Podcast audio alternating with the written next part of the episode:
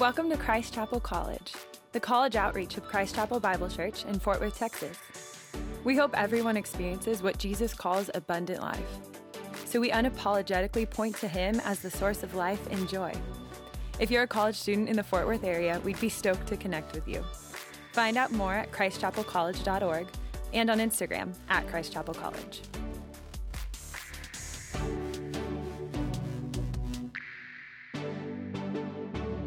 Good morning, Christ Chapel. How are we doing?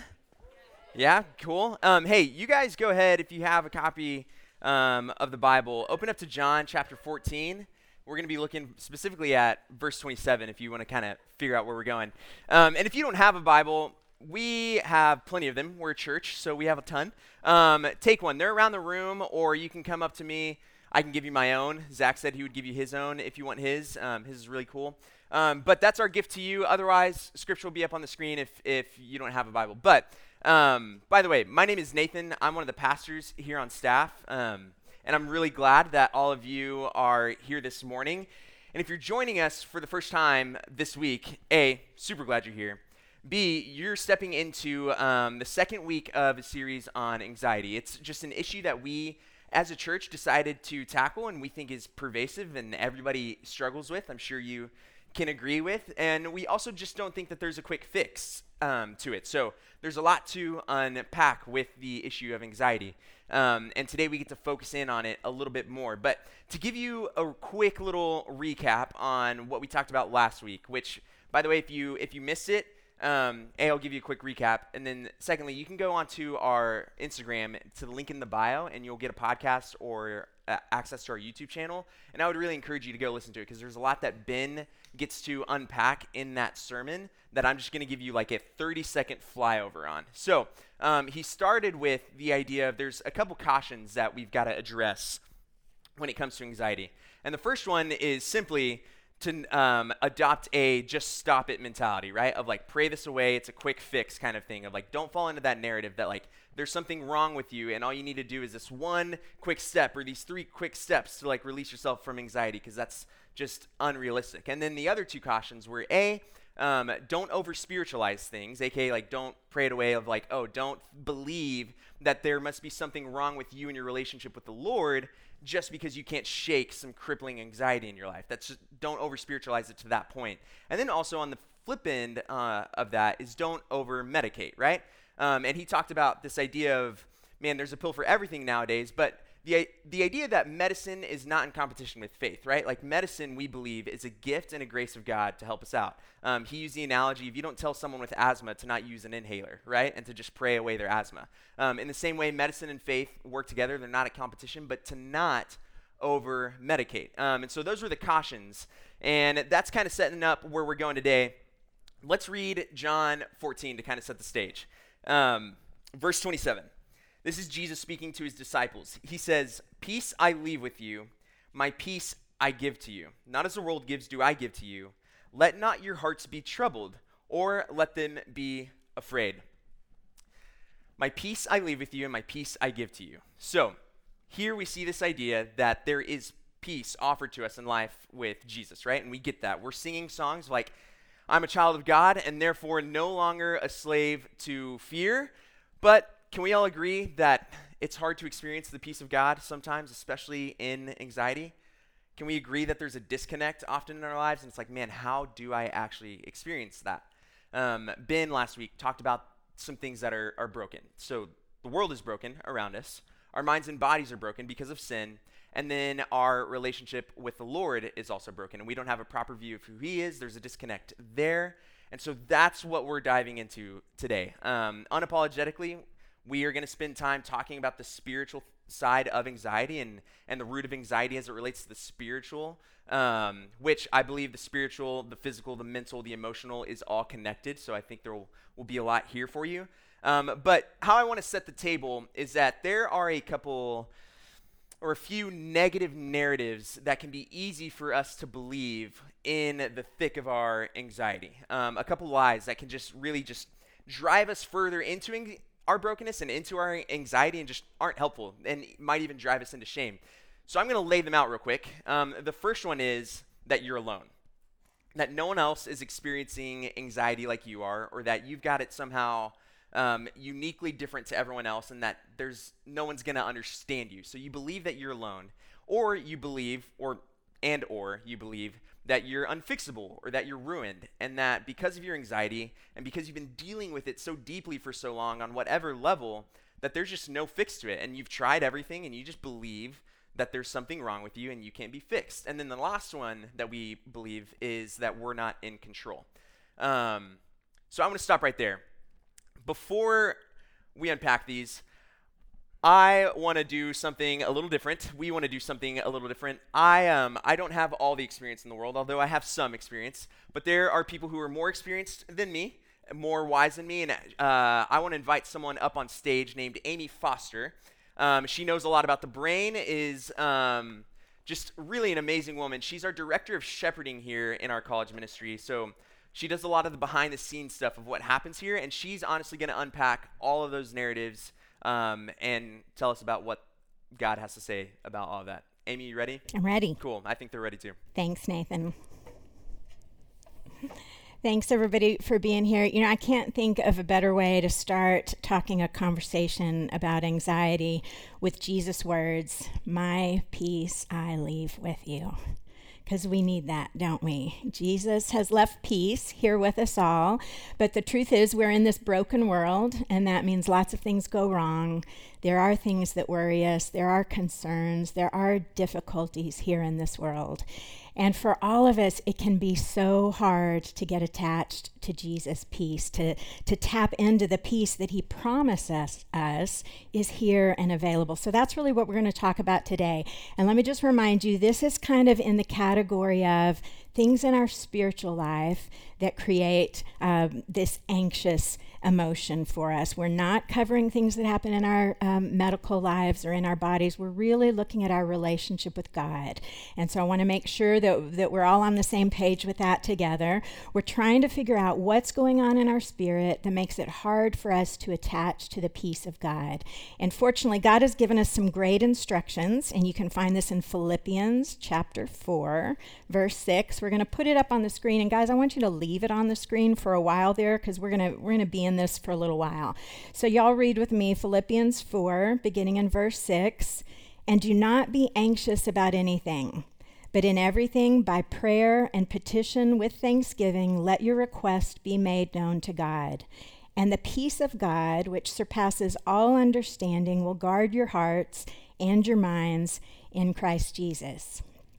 Okay, I want to leave it on the screen, and I want you to just pay attention to the words for a minute, and I want you to recognize there's a bit of a pattern that God has laid out for us there. It's a formula, you might could say, and the formula looks like this. When you are anxious, pray and experience the peace of God, and it's the peace that can actually guard your heart and guard your mind. It's the peace that works against anxiety there.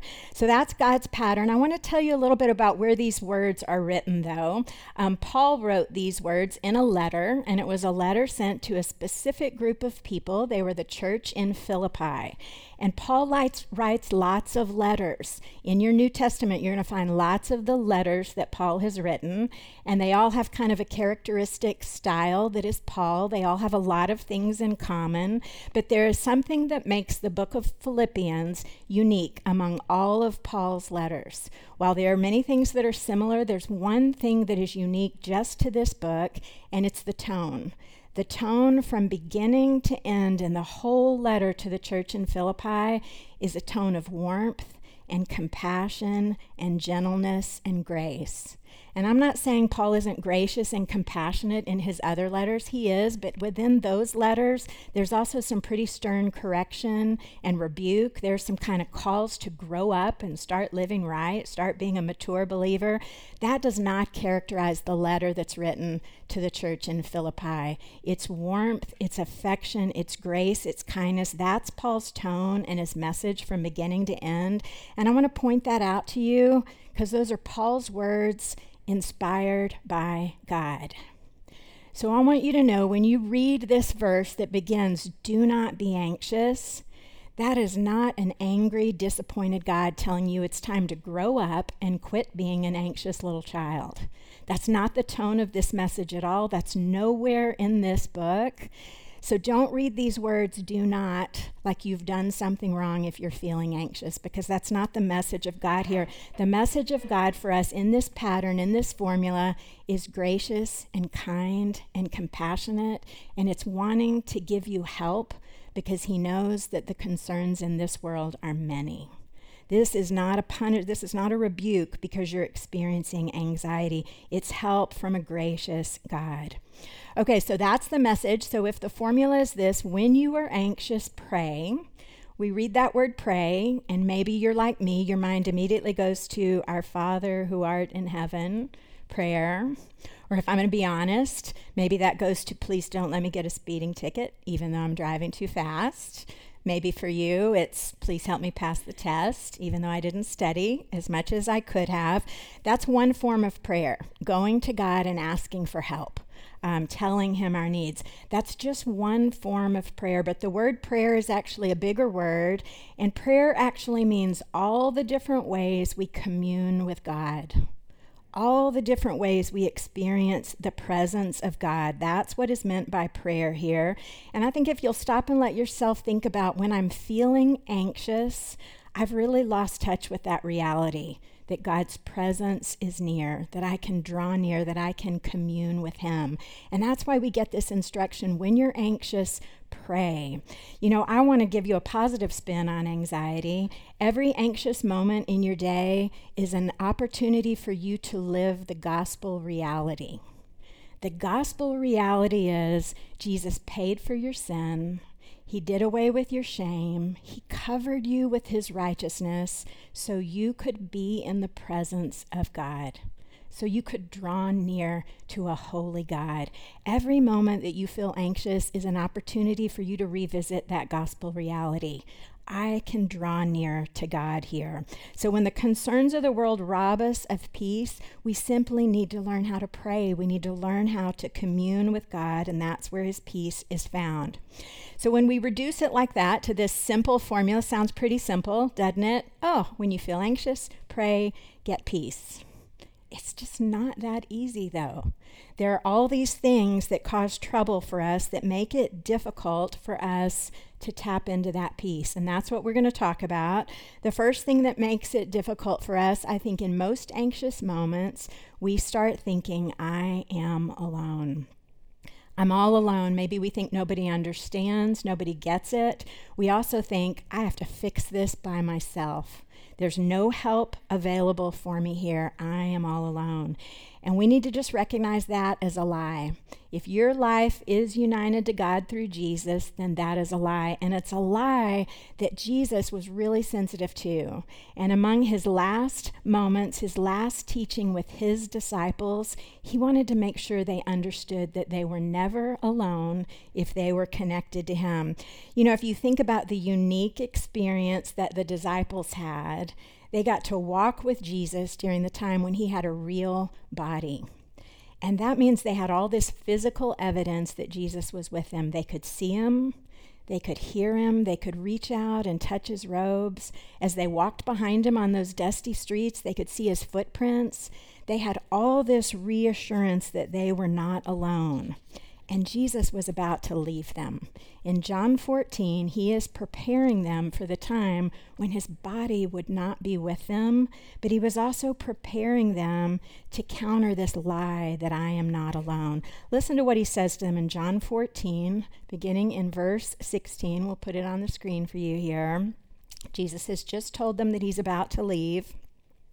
And he says, I will ask the Father, and he will give you another helper to be with you forever, even the Spirit of truth, whom the world cannot receive, because it neither sees him nor knows him. You know him, for he dwells with you and will be in you.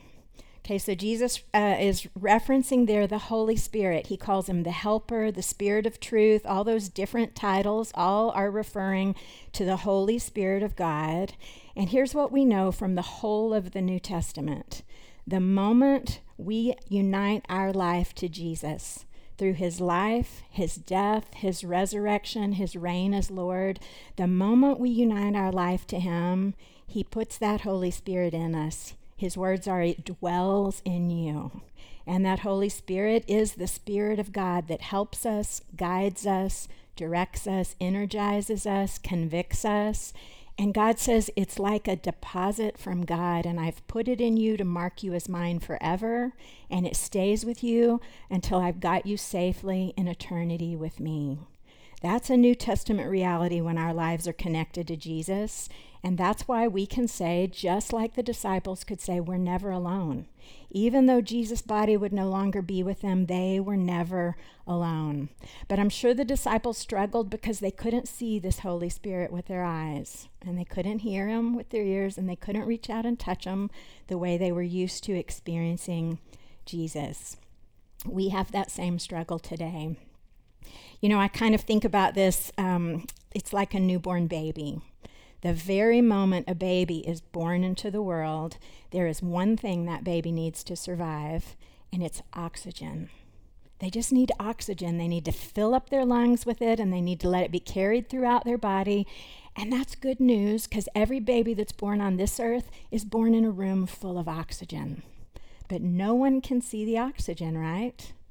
And the baby doesn't know he needs it.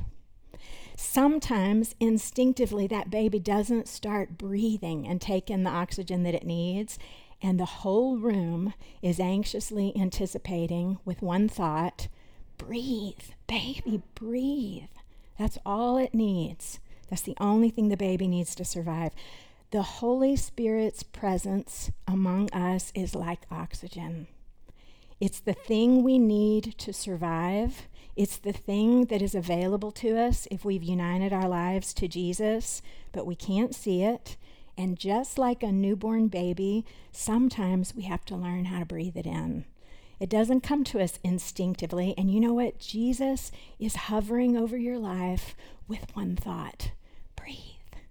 Breathe, child. I've given you everything you need. It's your helper, it's your strength, it's your encouragement, it's right here. But we have to learn how to experience the presence of Jesus because our eyes can't see it. So this is how we counter the lie, I am alone. We learn to believe the truth that the Holy Spirit is with us, and we learn different ways to commune with the Holy Spirit. You know, one of the ways we commune with the Holy Spirit we've just experienced right here in this room as we're singing these songs, we're worshiping, we're responding to God.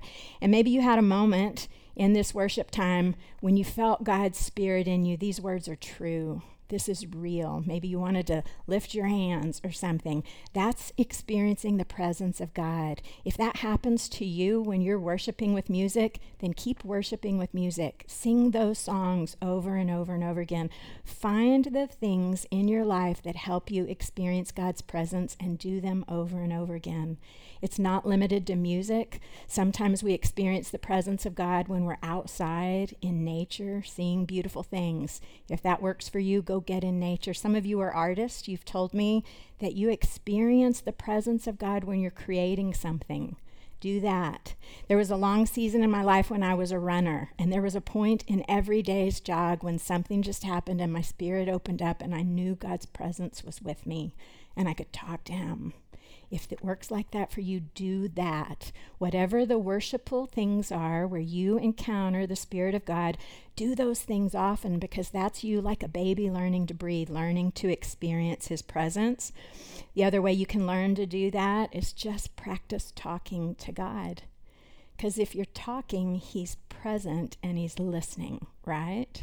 So practice that, and maybe practice listening to God. Getting still and getting quiet. Quit telling him how you want everything to go and just listen and see if he reminds you of some of his truths and he and his words. Just some ways you can practice experiencing the presence of God, because the truth that Jesus has told us is you are not alone. You're not alone, and you experience that when you practice God's presence. Okay, there's a second lie that we believe that sort of robs us of the peace that Jesus has left with us, and that's the lie that says, I'm ruined. Whatever anxious thing is going on, it seems like this is unfixable. It's destroyed me. It's destroyed my plans. This is not recoverable. Maybe it's snake bit forever. You know, maybe it works like this. I failed this class. I'm going to have to change my degree plan. I'm not going to get into grad school. I'm not going to get the job I wanted. I'm never going to make any money. Oh no, I'm going to have to live in my parents' house forever. I'll just give you a little tip here. Your parents are having the same anxiety. They don't really want you living in their house forever either. I'm a mom. I can be honest with you about that. So my life is ruined because of this one thing that's gone wrong here. This is not fixable. We're making light of that, but seriously, this tends to be the struggle that we have when big things happen. Really big, really unexpected things happen. And I just want to let you know, if you start hearing this lie in your ear, I'm ruined, I want you to know it's a lie, and I want you to know where it comes from. That's a despairing emotion, and it's not from God. I'm going to be pretty bold here because I'm the oldest person in the room. I'm going to tell you, if you hear the lie, I'm ruined, that's a lie from the pit of hell. That's where that lie comes from. You have an enemy. It's God's enemy, and he wants you to despair.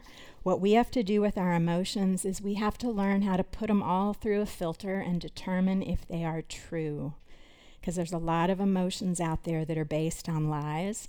I'll give you an example of how I learned how to do this. Um, I've shared with you before, I have a failed marriage in my history, and uh, there was a time when I sat and just learned about a lot of infidelity and lies and deception that were going to change my life forever. And as I heard those words and got used to that, I believed I have just broken in a million pieces and I'm never going to be whole again. That was the lie that I was hearing.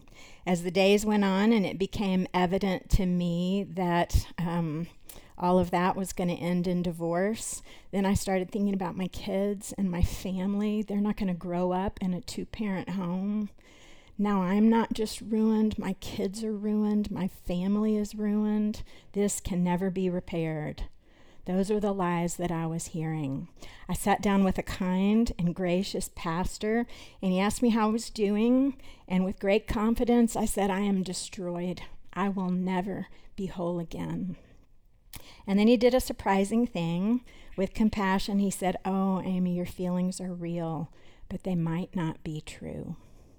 And he stood up at a whiteboard, which seemed kind of weird to me at that time in my broken, despairing moment.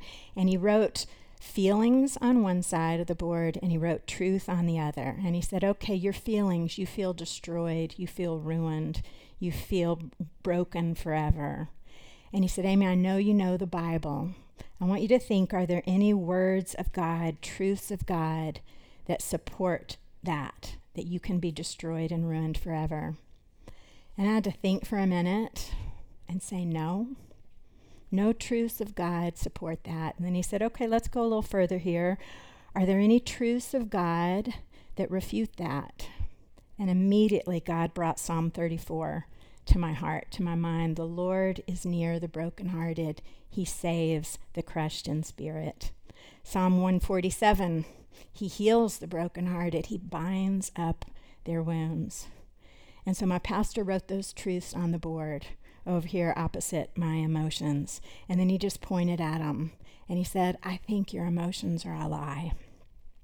They're real. Please don't misunderstand me. You're feeling real things. Emotions are real, but sometimes they're a lie. We have to learn to trust God's word more than our feelings, especially those despairing feelings. We have to learn how to evaluate these feelings through the truth of God's word.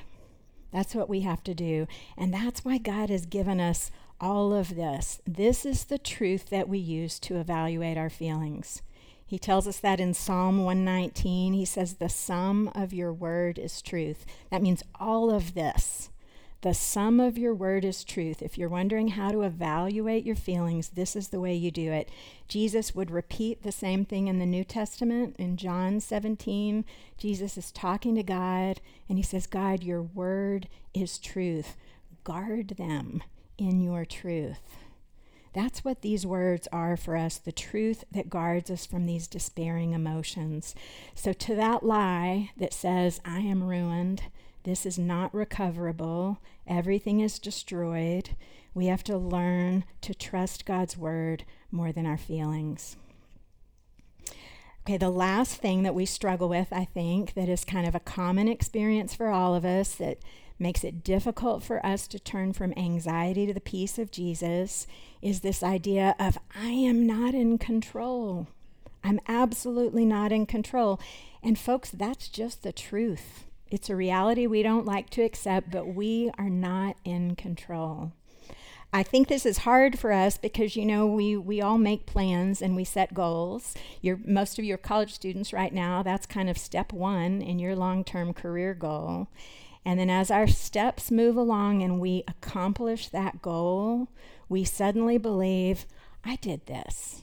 I'm in control. That's where we get this term self-made man, master of your destiny. It's very Western, it's very modern, it's very American, but it's not true. But what tends to happen is then we set our next goal and we succeed, and we set our next goal and it succeeds, and that just gets this narrative entrenched in our brain that I am in control until the plan goes wonky, until something happens that wasn't in the plan and you suddenly feel like, what's going on here? I'm not in control. And that's reality. That's when your life, your uh, distorted thinking kind of butts up against God's reality. You're not in control. You're not in control when the plan goes wonky and haywire, but you weren't in control when the plan succeeded either. You simply are not that powerful.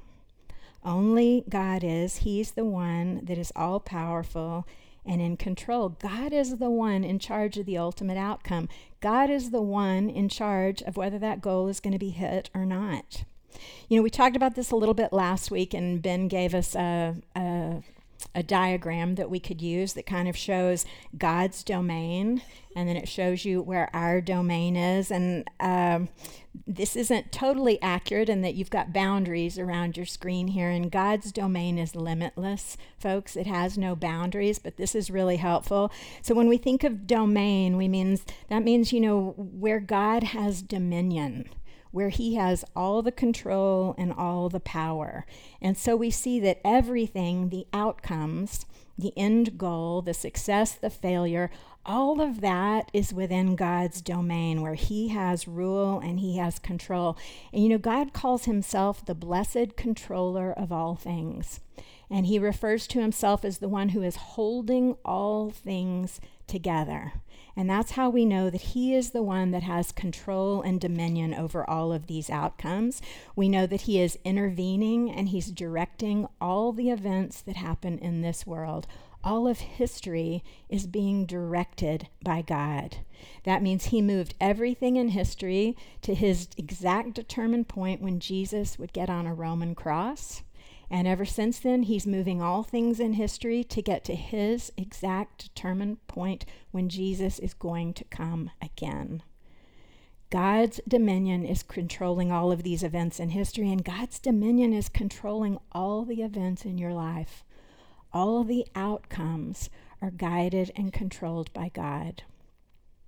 And that's a pretty big theological idea, and I know for most of you in this room, when you consider God is controlling the outcome, that takes you immediately to the question of, but what about the pain? And what about the hurt? And what about the wrong and the evil that is happening to me, that has happened to my friends, that's happening on the other side of the world right now? That's a great question.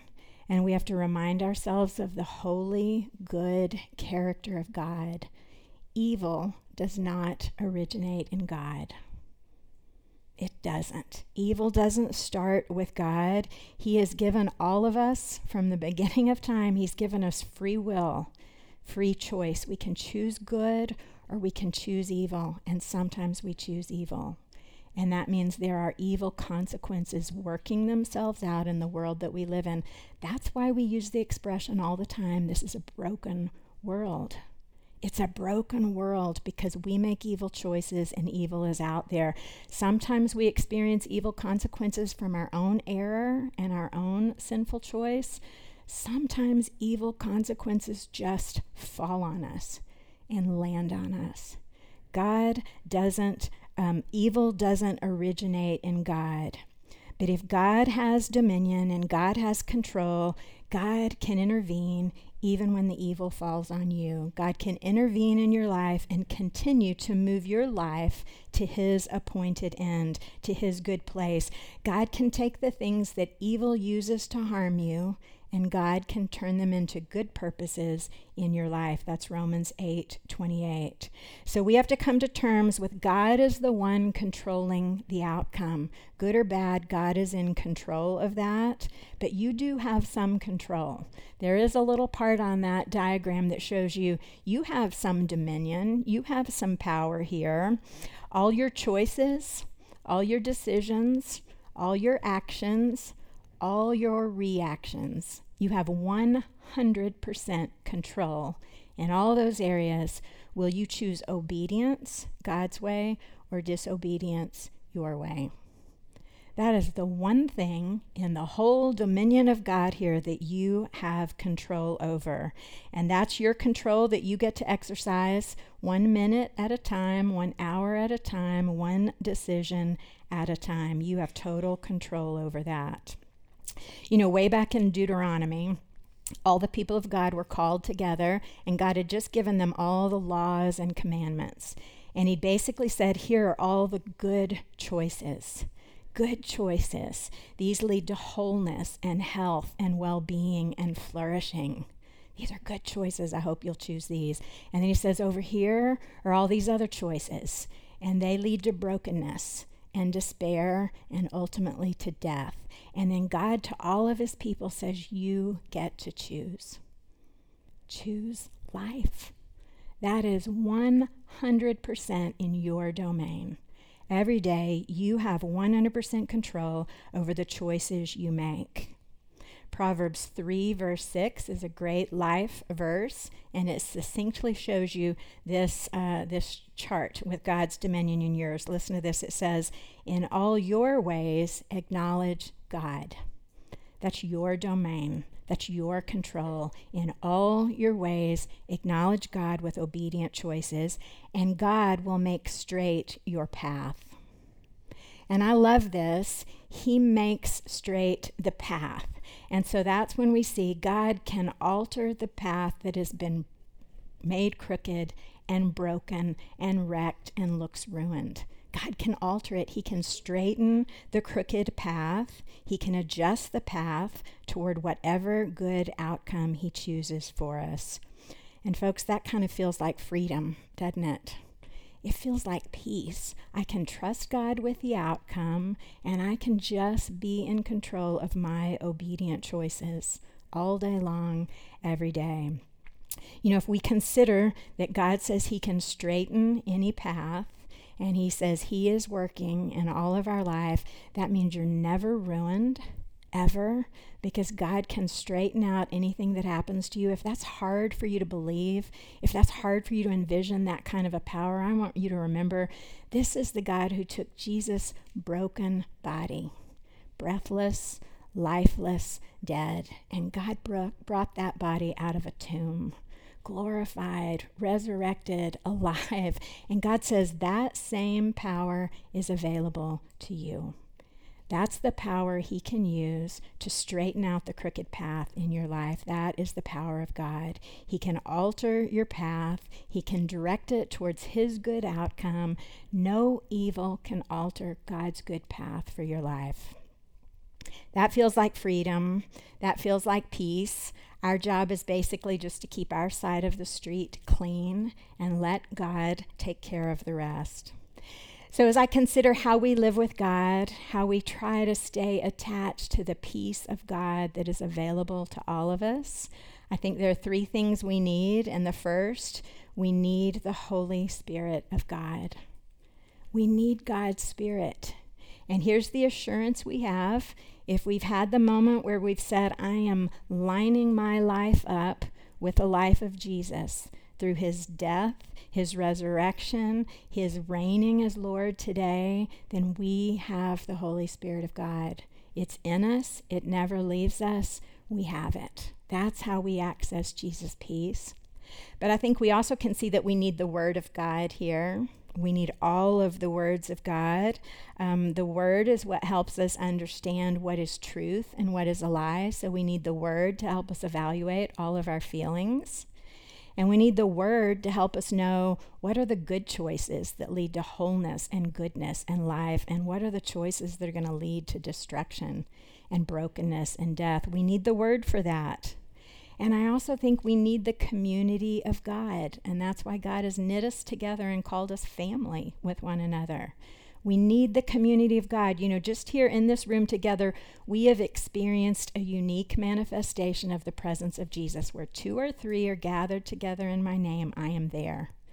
We have experienced that because we've gathered together today, and we need to keep experiencing that.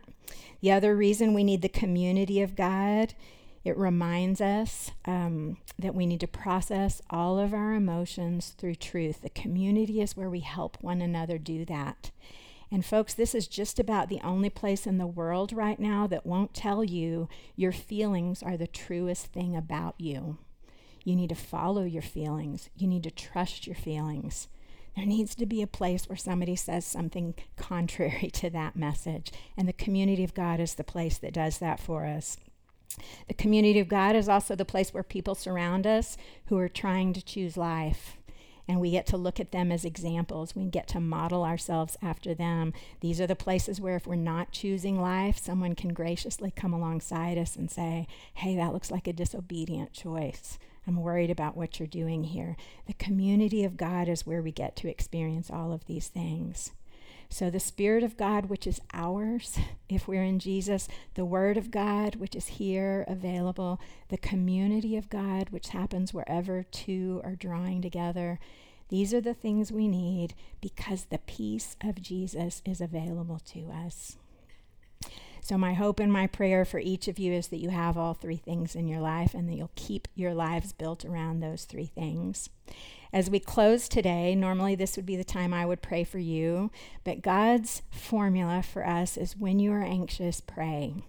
So instead, I would like for this to be a time when we can just all take a few moments and pray together, and then I'll close us out, all right? So let's just pray.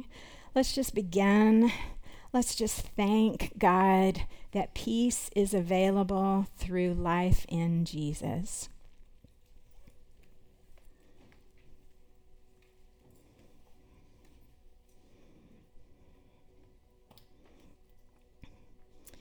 Peace and vitality is available because the Spirit of God is given to all of us. Let's thank God for that reality.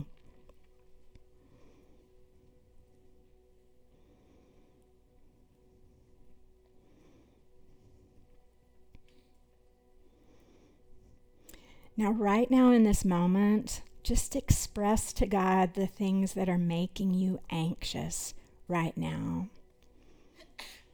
Hand those things over to God in this moment.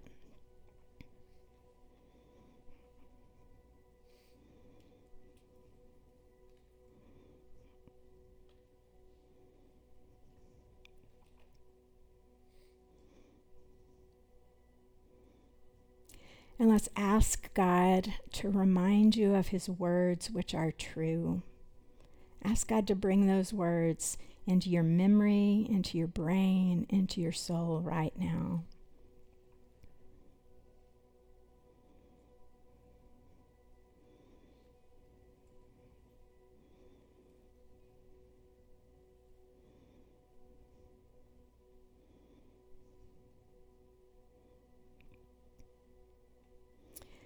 God, we are your people, and we need your peace. Every day we need your peace. So we thank you that peace is available through Jesus. We thank you that he's ours. We pray that you would strengthen us to rest in your peace. We pray that your words would guide us as truth. We pray that you would hold us in each and every decision, in obedience and guard us in your peace. We ask all this in Jesus' name. Amen.